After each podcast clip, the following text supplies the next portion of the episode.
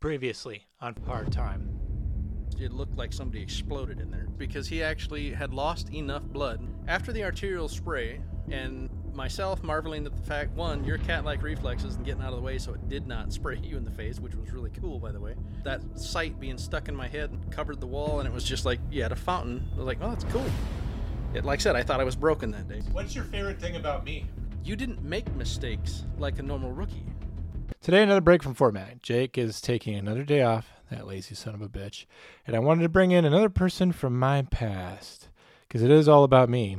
Uh, except this time, this is one uh, one person I never worked with. Actually, I worked at this facility and then I left, and then she came and worked there for six more after I was gone. So, even though we have no stories in common, we know a lot of the same people, a lot of the same situations, a lot of the same inmates. Uh, but she has a completely different set of stories to tell you because she is not a correctional officer. In fact, she doesn't come from the security side at all. She was a nurse for the Department of Health.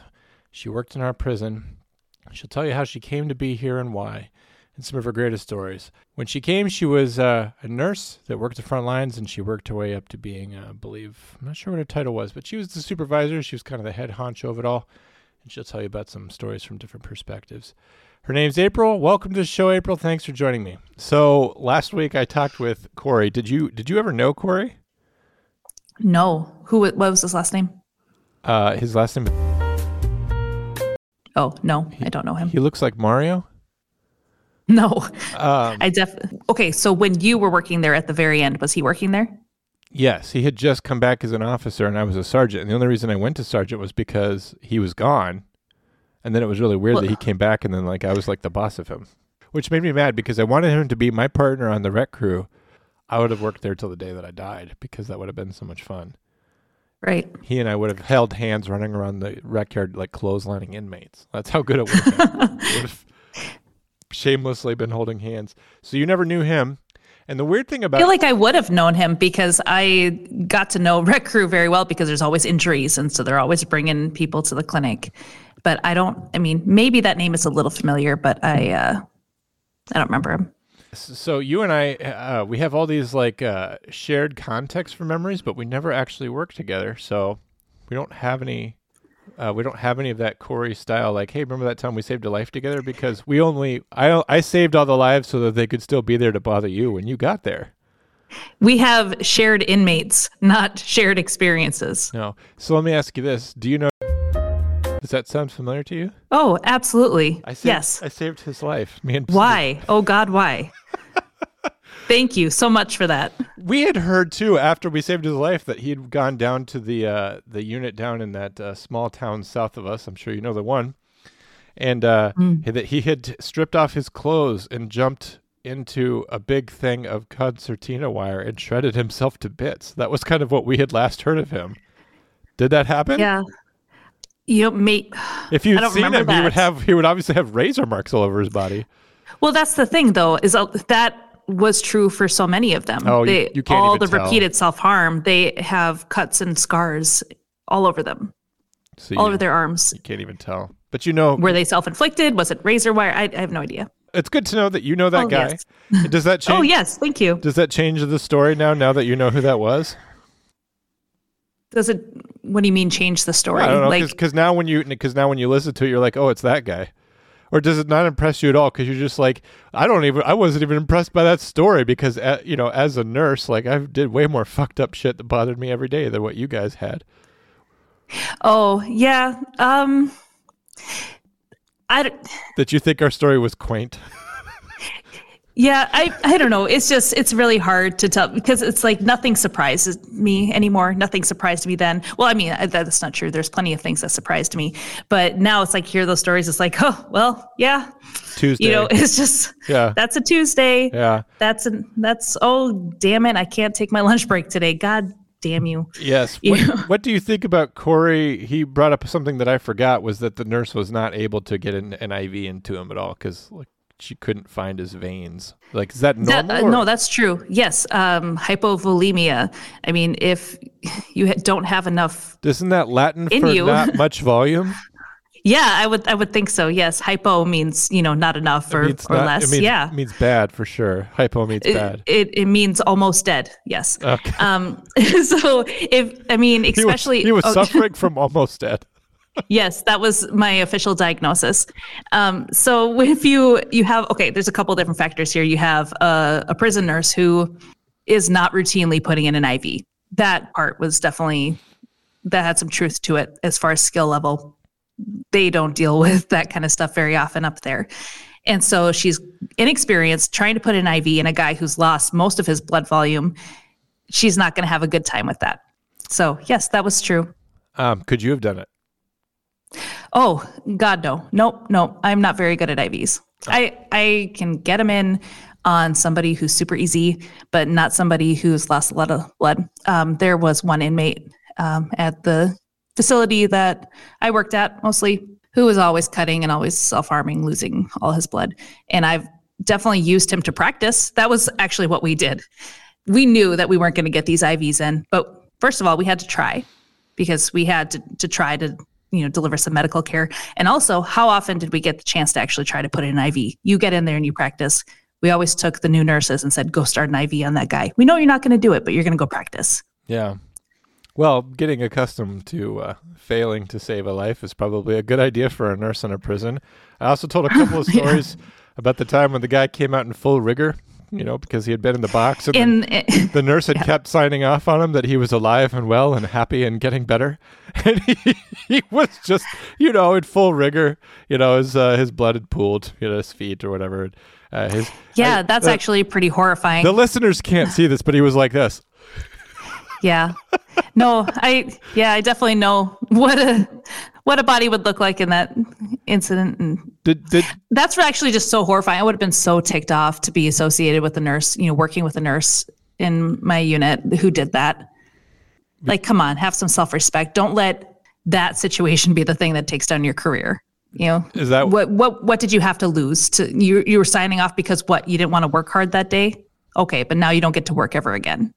So is that ultimately probably what happened? Is that uh, if you you si- you sign a paper saying someone's alive and they're completely dead, like you're pretty much toast as a nurse, huh? Yeah, I would be extremely shocked if she didn't lose her license. Oh, And that's actually a situation that I don't think a lot of the officers realized that we were in. You know, they would get so irritated when I be like, I have to, I have to do this. I have to check him out. He said he had chest pain. I know he's probably lying, but I have to check him out. I have a license. mm-hmm. I, I know you guys know he's lying. I know he's probably lying, but the time that I say that he's lying and he isn't is the is the day I lose my whole career. Did you hear that story I told about the nurse uh, who had basically been compromised by an inmate, and uh, she brought in the phone and had uh, intercourse with him, and then they found out, of course, because he was happy to say like, "Oh yeah, I've been I pulled off this huge scam," and of course she Yeah. was a registered sex offender, and Mhm. uh, she ended up killing herself, and she had a whole Right. bunch of kids. Does that story especially affect you, or do you have thoughts about it? I mean, this is the most heavily serialized podcast on the format, so all we ever do is talk about previous episodes here. Did you did you Um, know anyone who got compromised, or did you? Did, Oh yes, yes, I did. Um, there was a nurse who, she was a new nurse. She was a baby nurse, and she was so gorgeous and so smart and so funny, and everybody loved her. And then there was a situation in which the most skeezy looking inmate kept trying to get her attention, would keep coming to the clinic and faking, you know, whatever illness just to to get her to take care of him. So it got to the point where we were like protecting her. And every time we saw him come in, we're like, okay, you know, you male nurse, only male nurse in the building, you please go take care of him because he's obviously targeting this female nurse. And then she'd be like, oh, no, no, no, I'll take care of. I'll take care of it. Meanwhile, also relaying to us that she felt like she was being targeted. So that was such a hard spot, you know, because we did try to protect our own as much as we could. Then it turned out later, um, she was put on administrative leave and we all got up in arms about it. We're like, we told you guys that this was happening. We've reported it to our superiors that we had concerns about this and that, you know, he needed to be you know, whatever. And nobody listened to us. Well, it turned out that she actually did have a relationship with him. And when she started to back off on it was when all we kind of noticed it. And when we started trying to protect her is because she was trying to back off and he wasn't allowing her to oh, because yeah, you can't. Once he that, had her. Once that happens, Yeah. yeah. I mean, uh, like I said before, it just snowballs. But once you're already post relationship, if you try to break it off, I mean, you think breaking up with people in like the regular world is easy? Try breaking up with an inmate while you're at prison. It's, they're not going to take it well. They're not going to respond well. They're going to they're going to commit whatever form of revenge they want on you, or or uh, right. or to compel you to do things against your will. I mean, we talked about how inmates can't consent. So in a, in a legal sense, he's already being raped. But once he's coercing sex out of her in order for her to not, you know, see her own jail time or her own, you know, consequences of her action, now she's having sex against her will. So she's getting raped by him and he's being raped legally. And so what you have is mutual cross rape. You know, like that's literally the Yeah. situation of what we have now. Fortunately for her and her career and her family, that relationship never got physical. It was very emotional. And but because of everything that happened, he did get some disciplinary um, action.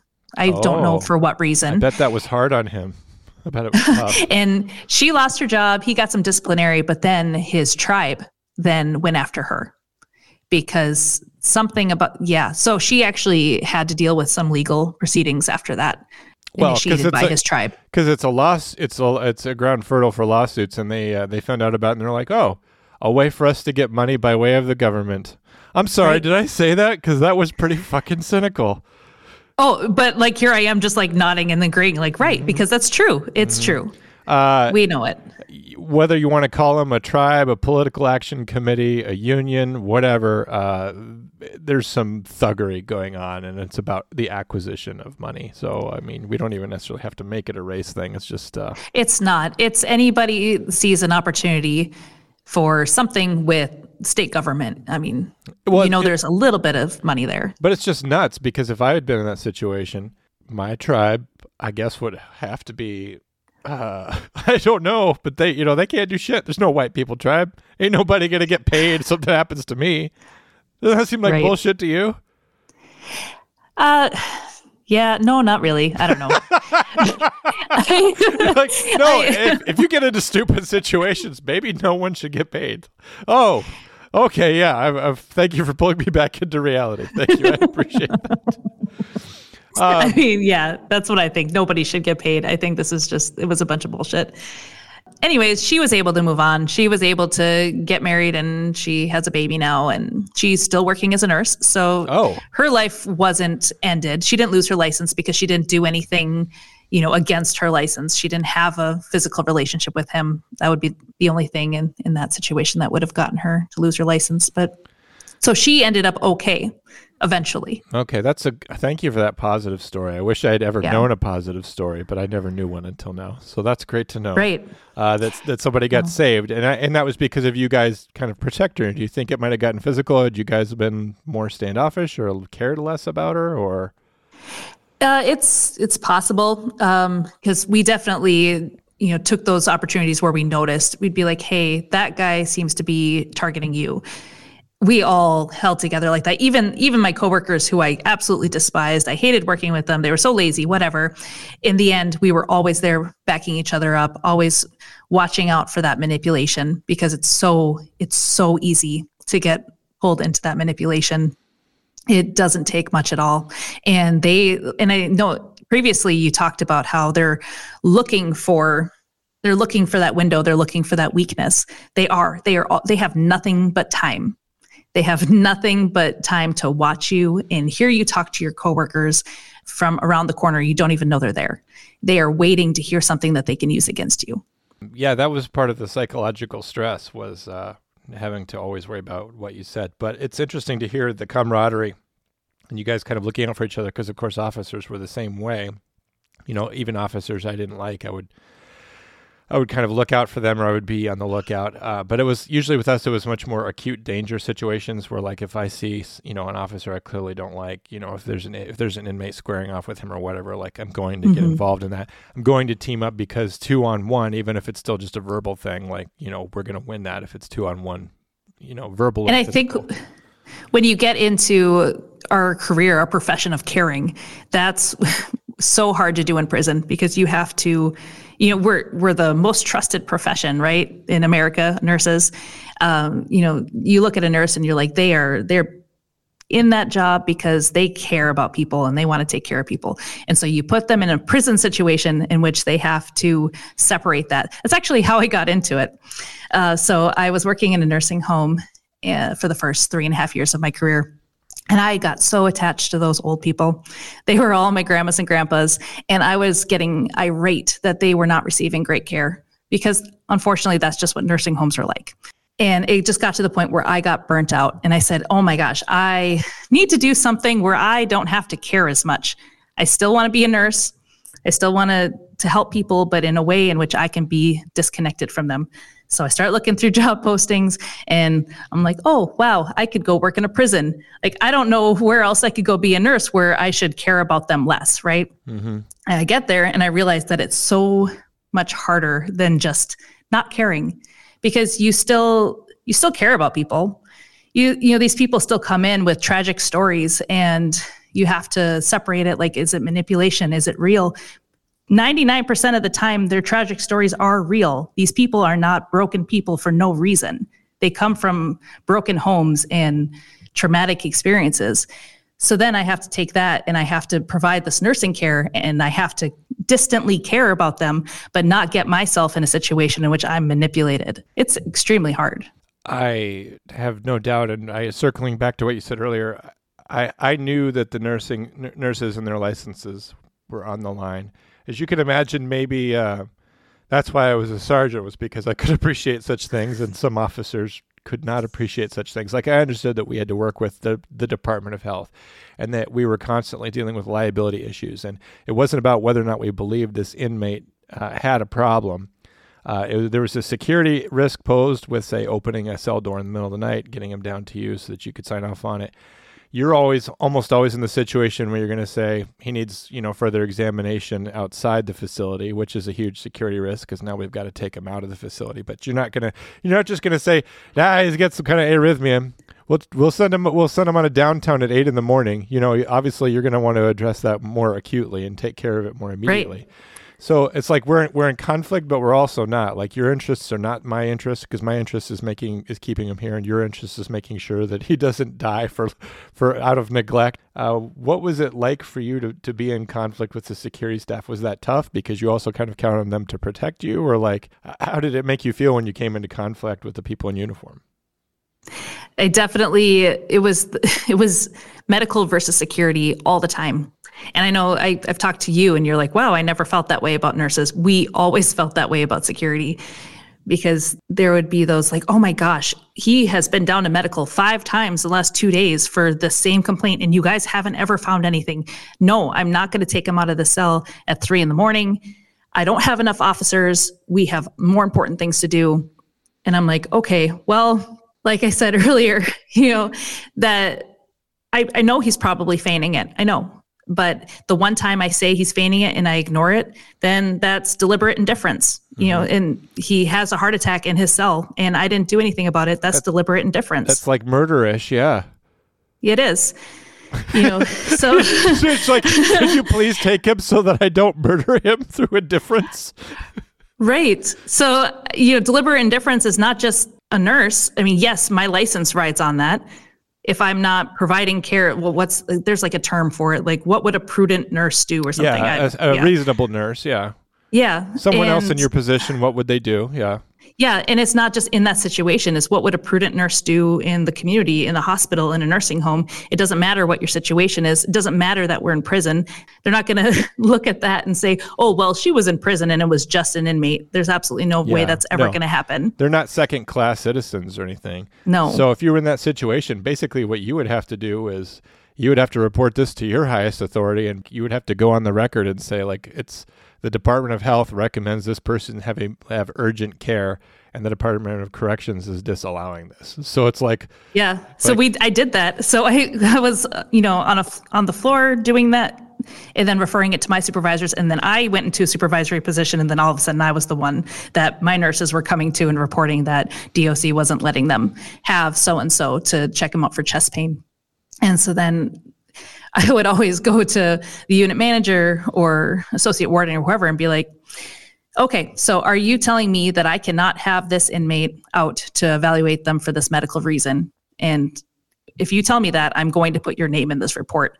And then every single time they allowed us to come out because you know they they don't want that liability. No, they don't want that on their name. No, they don't want to be listed on state v whoever because I mean that's or or the defendant's family or whoever's litigious or whatever. I mean they'd be facing all of that. They'd be facing lawsuits, criminal stuff. They'd be fired, the whole deal. Right. Once once you put them on the line, now now it matters because it's uh, now it's their their ass. Ab- abruptly shifting into butt things.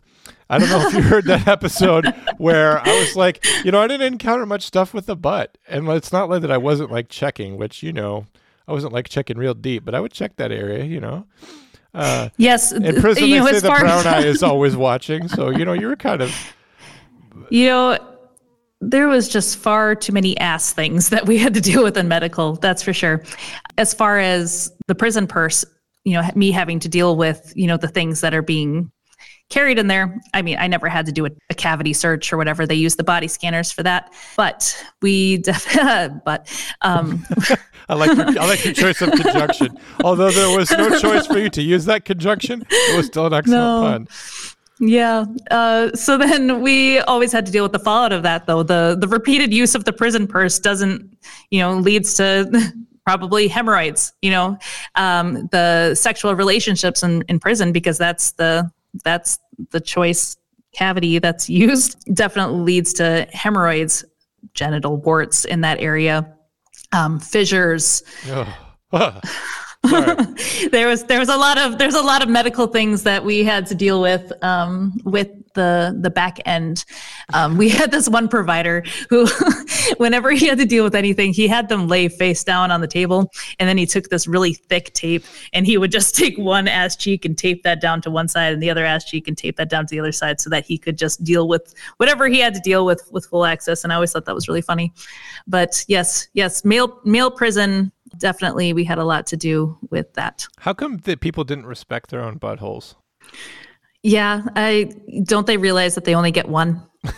I mean, it's a garden to tend. That's how I've always felt about it. You only get one, and you know, every time that anybody had any surgical procedure done on it, there was always a complication because it's an inherently dirty area. It mm-hmm. always gets infected. Yeah. So no, people just they're not very um, forward thinking on or future thinking. You know, inmates their, are not usually able to make good decisions, and they're not usually thinking about the future when they decide to do something. Like, what are the ultimate consequences? Like, what's the good and the bad that's going to come out of this? They do struggle with that. So something else we talked about a lot, like to the point where I'm almost ready to put it to bed, and that's a really turn of, bad turn of phrase because I'm talking, of course, about prison rape. Um, but um, damn it, uh, how did uh, you get involved in the Prison Rape Elimination Act? Or How did that affect your job, if at all? And how was it for you if there was a formal accusation of rape or, you know, what was your step in the process? I mean, I know what I would need I, to do as an incident commander, uh, but tell me mm-hmm. kind of how you came into that, if uh, if at all. Right. If there was anything, if there was anything to do with PREA, if there was any rape ac- accusation, we actually couldn't get involved um, they immediately had to go downtown. They had to go to the ER and get a rape kit done. We could not even examine them because of the, we, the yeah. conflict of interest is, is yeah. the reason why, yep. right? Because yes. because suppose whatever happens to that inmate is ultimately it's it's on the Department of Corrections to protect that person, uh, to preserve evidence for investigation. And so, if we have, I mean, it just sounds like a cover up, right? Like, oh, well, the prison's nurses came in and said it didn't get raped, so it never happened, you know? Like, uh, and and mm-hmm. a lot of those uh, rape allegations would be unfounded. So, of course, you know, you couldn't do anything with them because it would just seem like an obvious cover up. Right. However, on the other, so as far as officially what we could do with prison rape was nothing. That's the answer. However, definitely there was always, you know, little things. I have this one really tragic story actually of this inmate who I saw from day one when he came in and I think this kid might, might have been like 19. You know, he had not even fully developed into a man yet.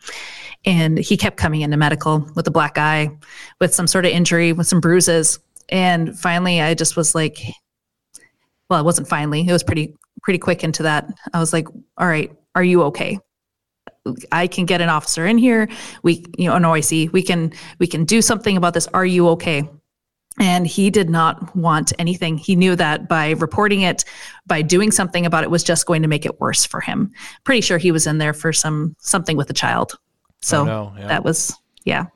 And so you know, I just kind of watched this inmate evolve over the years because I was there for about six years, and so I watched him kind of evolve into he just found a group that he fell into, and it happened to be the queer community in prison. Um, he eventually went and identified as transgender and constantly getting into disciplinary things, mental health things, you know, lots of self harm.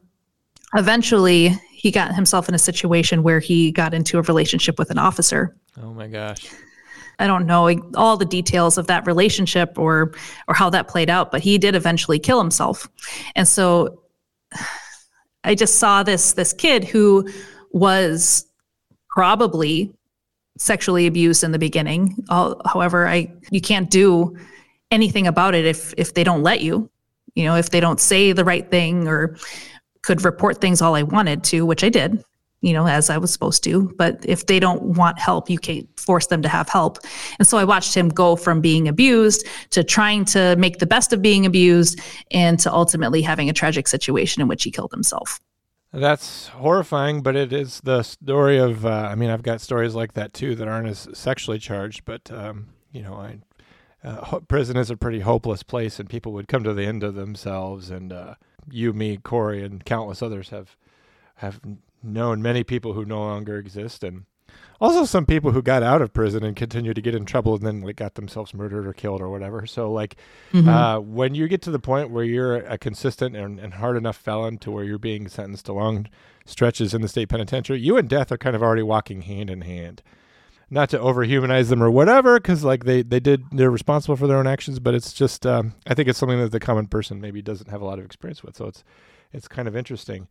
Right. Did you ever have to respond to like a hanging person or uh, you know somebody found who was more or less dead, or uh, were you ever you know the first responder on the scene for anything like that?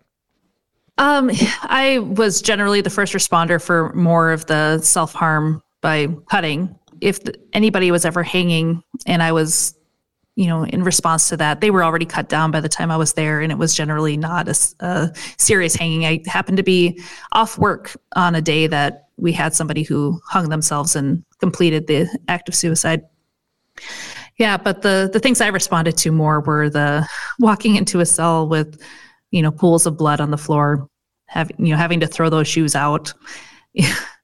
I had to do CPR a couple times. Do you miss that job? Do you think about it often? I mean, I do. Like, you know, like I've told you before, I still kind of have dreams of that place. I can remember certain sounds. I sometimes I think about just like that kind of one main corridor that went outside of your office, you know, being there because I spent so much time there and in the chow hall and kind of just in that general area.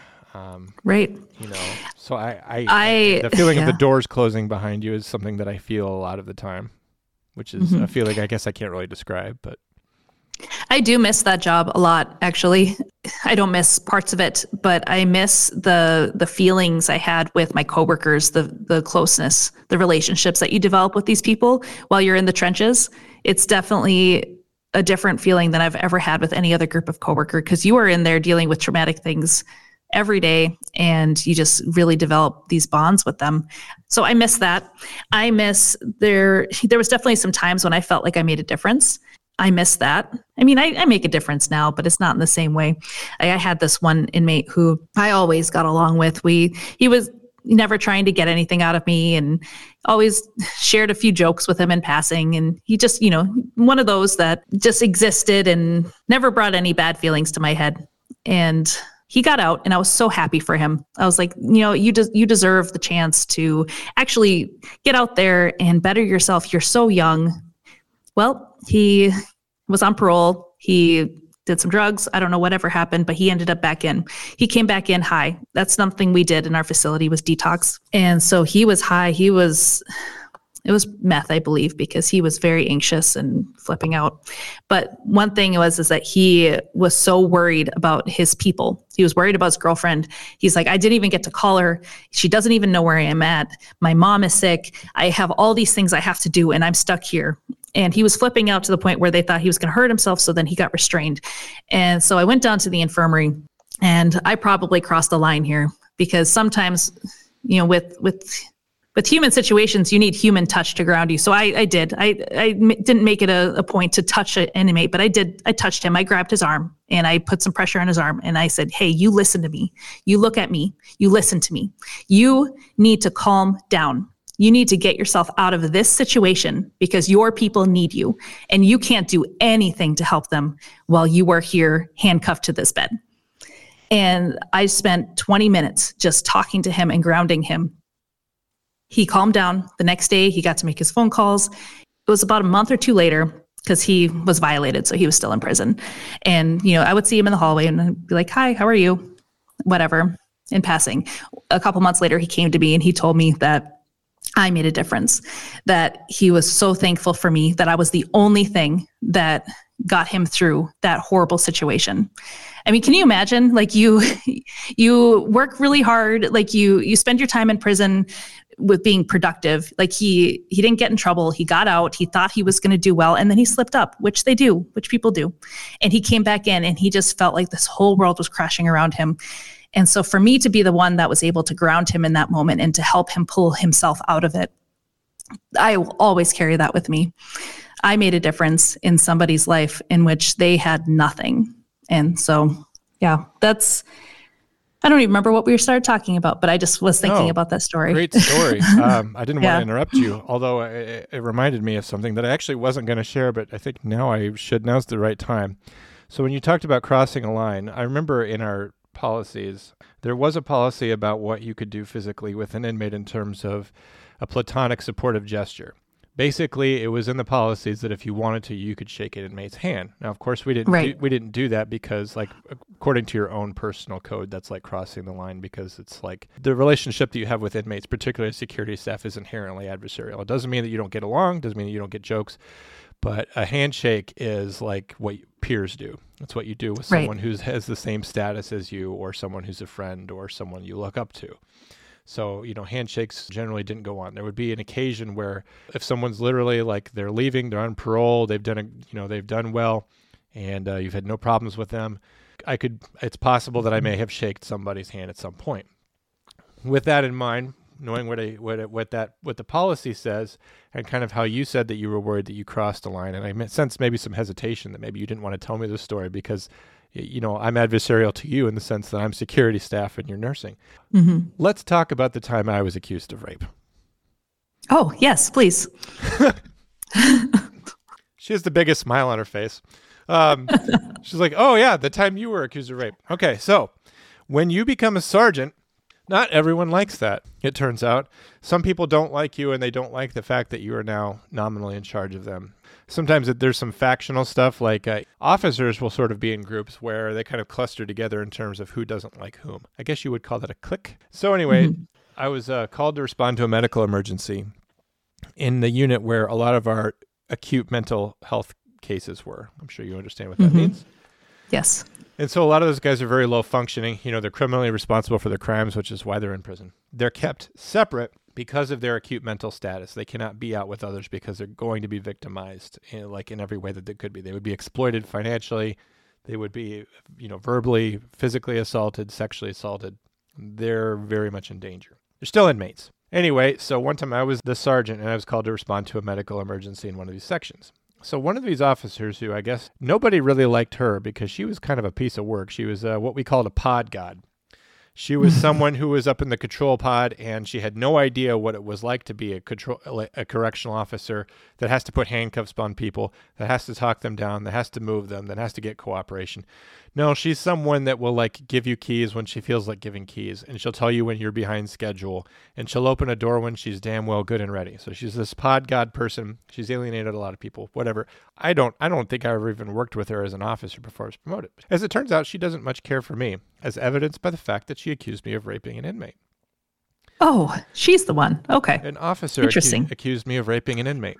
So I could respond to this medical emergency. What we have is an asthma attack in progress. Now, these guys don't have their nebulizers there because I'm sure you could explain how that could be uh, abused or turned into some kind of contraband or something. A rescue inhaler is what I'm talking about. Yes. Yeah. So there'd be a, a reason they wouldn't have that. Is that correct? I mean, Oh, yes. Oh, I'll just briefly interrupt your story.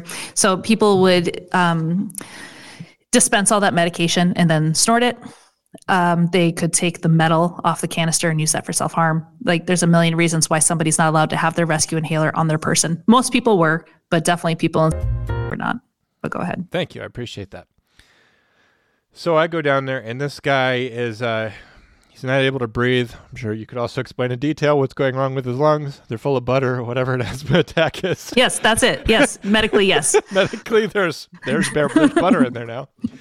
Okay, so that is not what's happening in the asthma attack. But anyway, he's having difficulty breathing to the point where he's sitting down. He looks like he's having an altered level of consciousness, loss of equilibrium. We have called the code on the radio. Okay, so now health services knows to respond. They're grabbing their you know emergency card or whatever it is they do use to respond to emergencies, but they still have to get out of where they are, lock the doors behind them, come down the hallway, come onto a locked unit, come into a locked section, get to us. Okay, so like there's some distance away. There's locked doors between here and there. The pod god obviously is going to control their access. This guy was severely mentally ill. He never gave me any problems. He was something of a pathetic figure. He was sort of rail thin. He did this thing where he kind of crossed his arms over his chest and it just showed how thin he was and frail he was.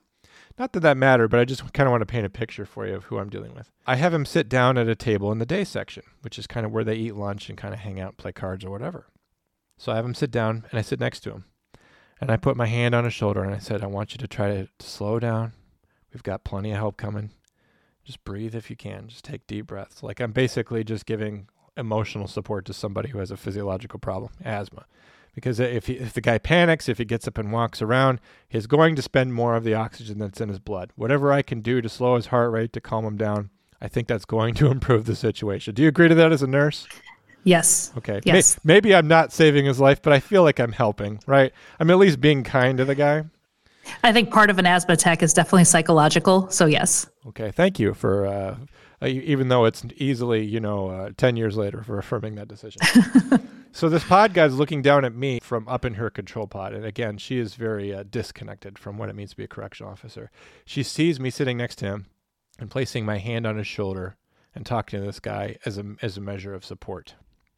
The captain calls me into the office, says, You've been accused of violating PREA, which is code for you've been accused of raping someone because it's the Prison Rape Elimination Act and you have you're not eliminating rape here. you know, it's basically how else do you want to phrase it? If you're, You're in anti PREA. if you're in violation of PREA, you've raped somebody, you know, and of course we don't use that phrase. And I'm just like, you know, I'm completely thunderstruck by that because like, you know, I'm never alone with an inmate. Inmates are gross to me. You know, just, really straight, super, you know, I have all these other, you know, hypothetical opportunities outside of a prison that where I don't need to get, you know, I don't have power issues, you know. I could rape anybody I wanted at any Rape time. Why would I choose? Why would I would I choose an inmate? God, you're terrible. Uh, but uh, I love it though. Uh, so yes, I can obviously rape anyone anywhere. I don't have to settle for inmates. Your standards are so much higher. My standards are higher, you know, even as a deviant criminal. Uh, so I'm like, what do you mean I've raped somebody? And so he reads the report to me. Now, this is not something you would do an investigation. If someone was accused of rape, you do not say what you know, particularly before you have done anything with it. Like if if it's as as long as it's still potentially a criminal matter, like you wouldn't be talking to me about this, right? Like uh, someone from the state criminal investigation people would come and talk to me, and I would be in an interrogation room, and this would not be a fun thing. But he basically goes, I read through the report, and I saw where it says here you put uh, your hand on the guy's shoulder which is you know not what the policy says. It's not what the prison rape elimination act says. You're not prohibited from doing that. But i just want you to know that this officer wrote you up for raping somebody.